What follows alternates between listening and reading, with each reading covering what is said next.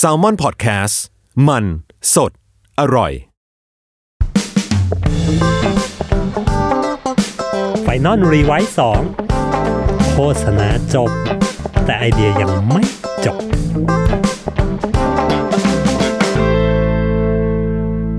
อะฮู สวัสดีครับ เรามี EP ที่ 3 กันนะครับผมกับ Final Revise 2 Podcast โฆษณาจบแต่ไอเดียมันยังไม่จบนะครับ ไม่น่าเชื่อว่าเราจะมีกันมาถึง 3 EP แล้วนะครับ นึกว่าจะเจ๊งกันไปตั้งแต่ EP ที่1นะฮะก็วันนี้ใน EP 3 เราอยากจะมาชวนคุยกันในเรื่องว่าทำไมงานประกวดโฆษณาทั้งหลายทั้งแหล่เนี่ย มันถึงมีแต่ไอเดียแบบกู้โลกวะฮะ ไอเดียกู้โลกคือยังไงไอเดียที่แบบโอ้โห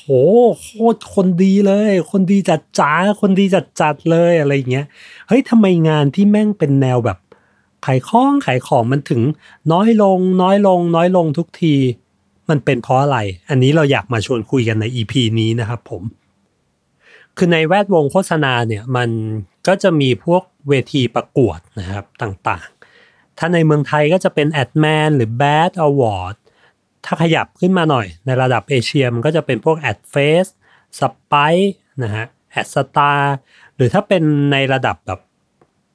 worldwide นะฮะทั้งโลกจะส่งมา ก็จะมีพวก D&AD The One Show นะฮะ Clio Award แล้วถ้าเป็นที่สุดของ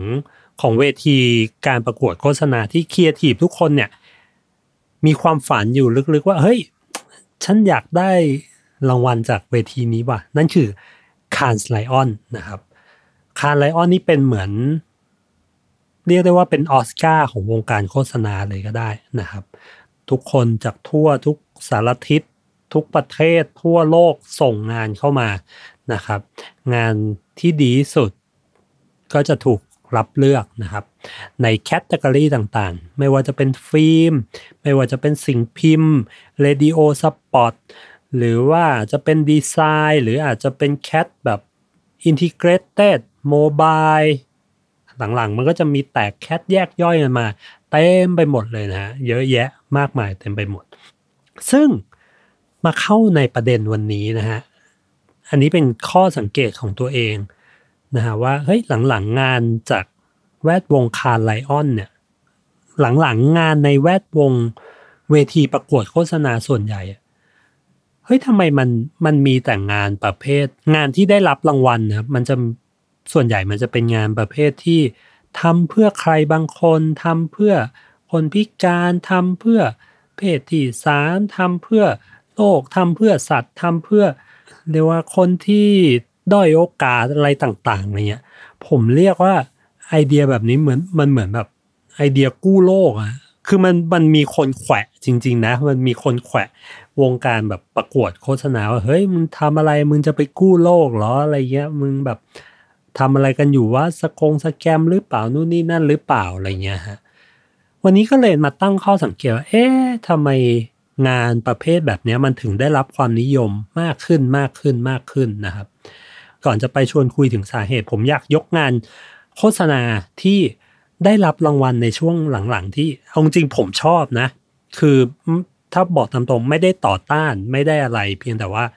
ตั้งข้อสังเกตเฉยๆว่าเฮ้ยงานช่วงหลังๆ มันเป็นงานแนวนี้เยอะนะครับ อย่างเช่นงานงานชิ้นแรกนะครับ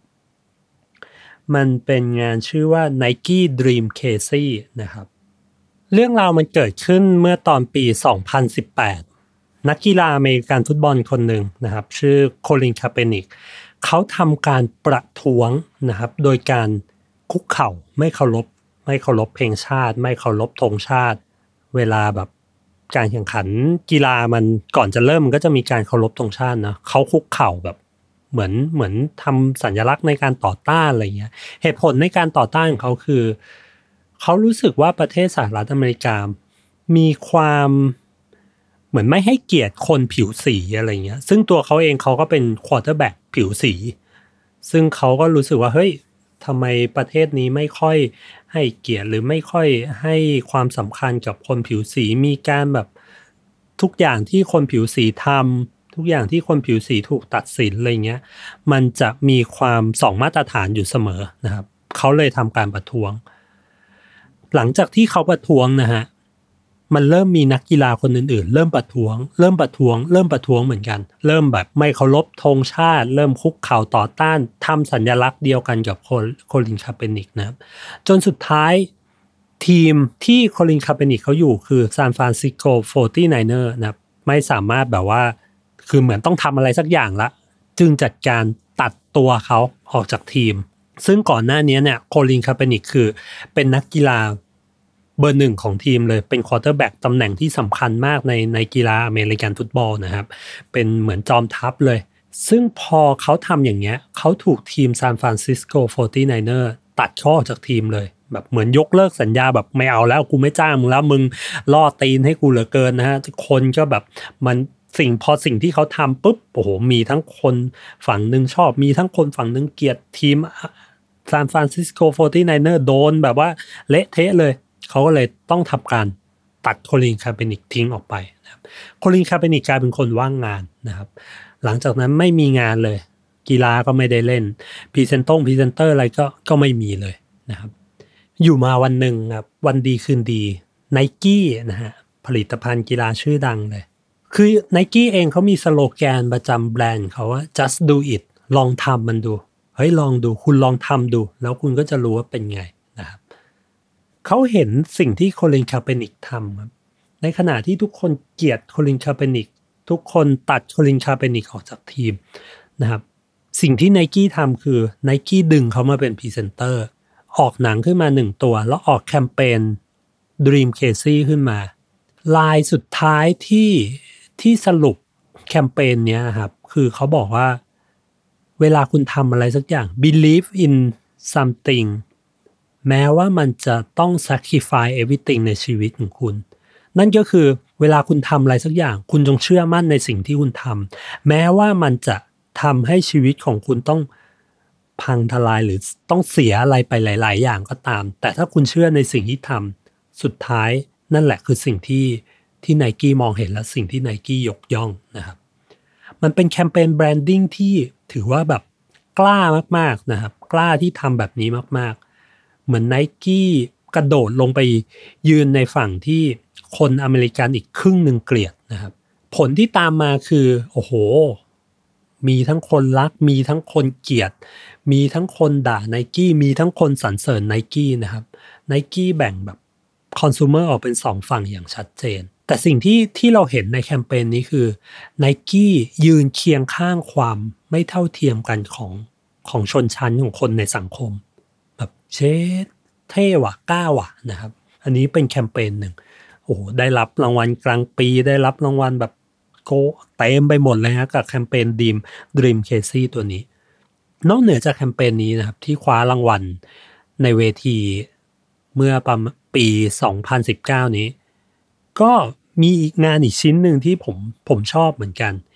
อีเกียครับอีเกียผลิตภัณฑ์เฟอร์นิเจอร์ ที่ที่เราก็รู้จักกันดี เราบ้านเราอาจจะมีซื้อกันมาด้วยนะเขาขายเฟอร์นิเจอร์ของเขาอยู่ดี แต่เขาอยากทำ branding ให้มันมากกว่านั้นนะครับ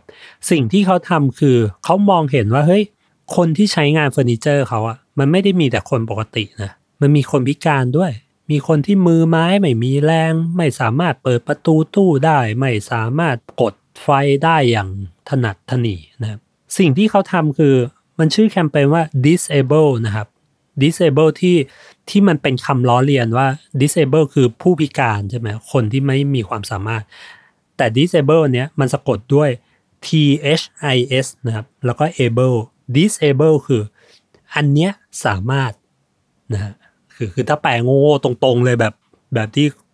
คนความรู้น้อยอย่างผมแปลก็คือถ้านั้นไร้ความสามารถ แต่แคมเปญเนี้ยจะทำให้คุณมีความสามารถกลับขึ้นมา นะครับ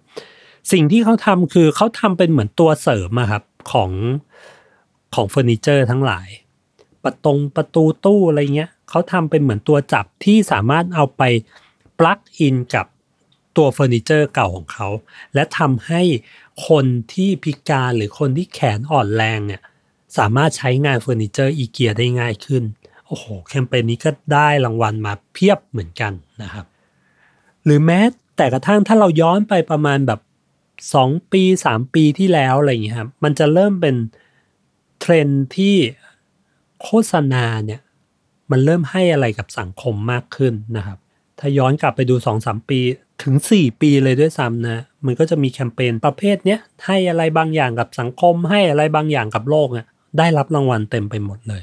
มันเลยเป็นที่มาของของ EP นี้ครับผมก็ลองตั้งข้อสงสัยว่า เอ๊ะทำไมนะ งานประกวด มันถึงมีแต่งานประเภทนี้มากขึ้นมากขึ้นมากขึ้นทุกปีนะก็เลยลองลองไปคุยกับพี่ที่เขาเป็นกรรมการที่ตัดสินในคาหรือคนที่อยู่ในแวดวงการส่งงานประกวดอะไรเงี้ยครับ แล้วก็ลองสังเกตดู ผมก็ได้ข้อสรุปให้กับตัวเองมาประมาณ 4-5 ข้อนะครับ ข้อแรกเลยคือ เรารู้สึกผมรู้สึกว่าทุกวันเนี้ย โลกของเรามันมันแย่ลงแย่ลง เรียกได้ว่าง่ายว่าเฮี้ยเฮี้ยขึ้นอะโลกมันเฮี้ยขึ้นเฮี้ยขึ้นเฮี้ยขึ้นทุกวัน ไม่ว่าจะเป็นเรื่องสงคราม เรื่องแบบโลกร้อน เรื่องภัยพิบัติต่างๆ การมงการเมืองอะไรเงี้ยเรารู้สึกว่าโลกมันแย่ลง แย่ลงทุกวัน และอีกส่วนหนึ่งก็เป็นเพราะแบบข่าวสมัยนี้มันเร็ว พอมันมีเหตุการณ์อะไร อีกซีกโลกหนึ่งข่าวไม่น่าเกินหนึ่งวัน เราก็จะรับรู้แล้วโอ้โห มันเกิดเหตุการณ์แบบนี้ขึ้นหวานมันเกิดความแบบเลวร้ายแบบนี้ขึ้นว่าในในอีกซีกโลกหนึ่งเราก็จะรู้สึกโอ้โหสงสารโลกเราจังเลยอะไรเงี้ยมันแบบ เออ แย่จังเลยเนาะอะไรเงี้ยมันเลยมาเป็นที่มาของเหตุผลที่สองก็คือ มันทำให้มนุษย์เราเนี่ยตื่นตัวกับเรื่อง ผมเรียกว่าเรื่องสิทธิความเป็นมนุษย์ ไม่ใช่สิทธิความเป็นมนุษย์สิ สิทธิในการใช้ชีวิตของคน ความเท่าเทียมกัน ไม่ใช่แค่ในเชิงเพศ หรือศาสนาหรือเชื้อชาติ แต่มันคือการความเท่าเทียมกันในเชิงการมีชีวิตอยู่ เราจะสังเกตว่าเฮ้ยคนเราตื่นตัวเรื่องแบบสัตว์ ในท้องทะเลมากขึ้น เราตื่นตัวกันในเรื่องแบบเฮ้ยเมื่อก่อนเราจากเคยที่แบบแซวเพื่อนหรือแบบด่าเพื่อนอะไรเงี้ย ทุกวันนี้มันเริ่มมีประเด็นเฮ้ย คุณบูลลี่เราหรือเปล่า เราบูลลี่กันอยู่หรือเปล่า เราด่ากันอยู่หรือเปล่า เราแบบเฮ้ยไม่ให้เกียรติกันอยู่หรือเปล่า เพศที่สามหรือเพศหญิงเพศชายมันควรมีความเท่าเทียมกันหรือเปล่า สัตว์ที่ไม่สามารถต่อสู้ได้ เขาควรมีสิทธิในการใช้ชีวิตของเขาหรือเปล่า เราไม่ควรไปรบกวนเขาหรือเปล่า แม้แต่กระทั่งสิ่งแวดล้อมต้นมงต้นไม้น้ำทะเลเฮ้ย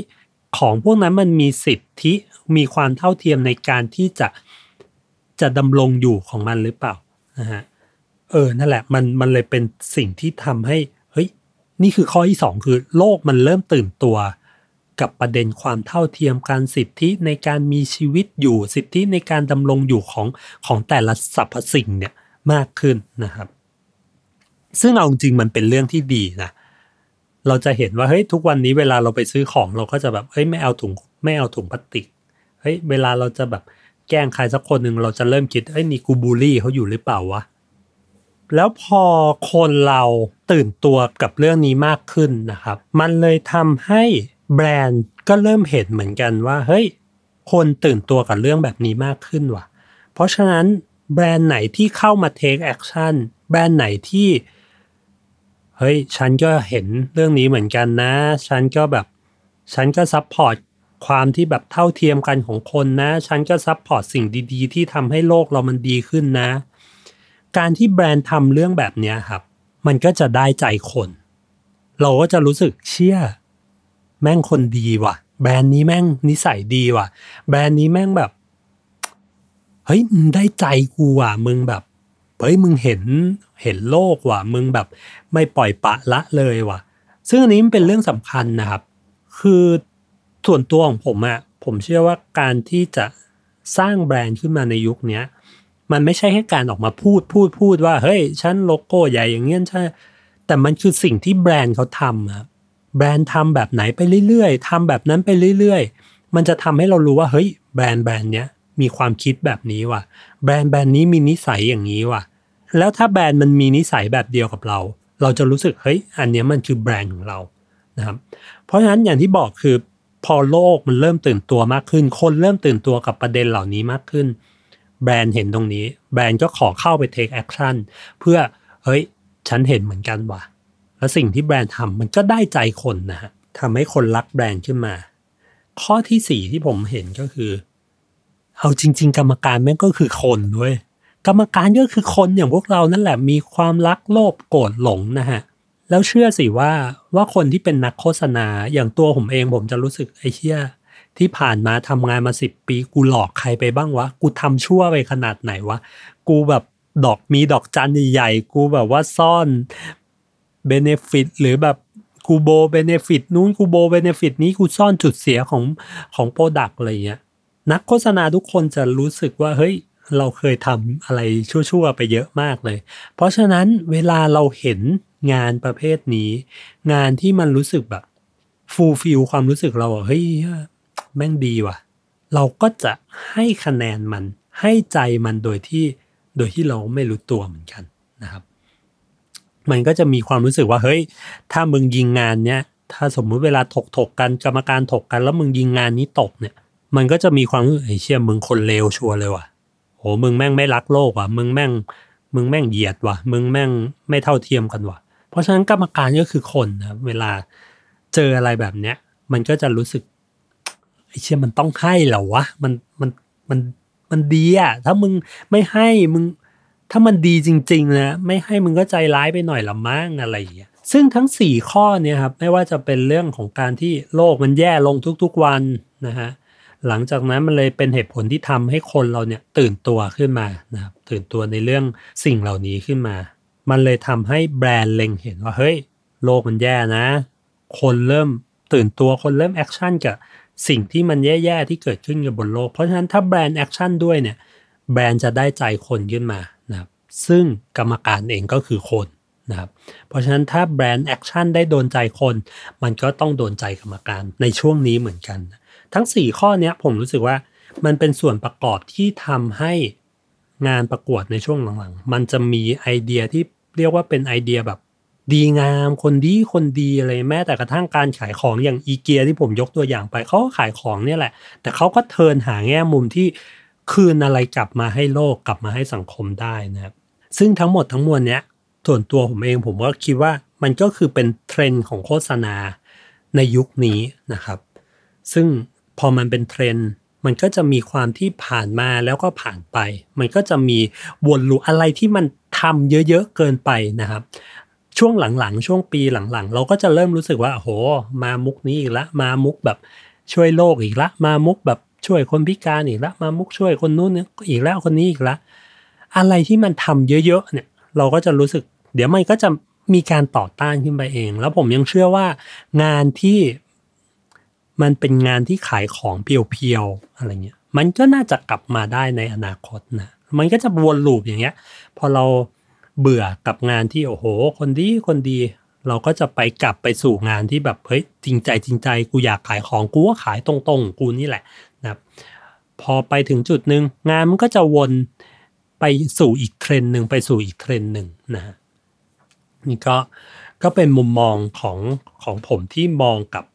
กับท็อปปิกของวันนี้ว่า เอ๊ะทำไมงานประกวดในช่วงหลังๆเนี่ยมันมีแต่งานที่เรียกว่าเป็นไอเดียกู้โลกแล้วกันนะครับ แต่ทั้งหมดทั้งมวลที่ผมชวนคุยวันนี้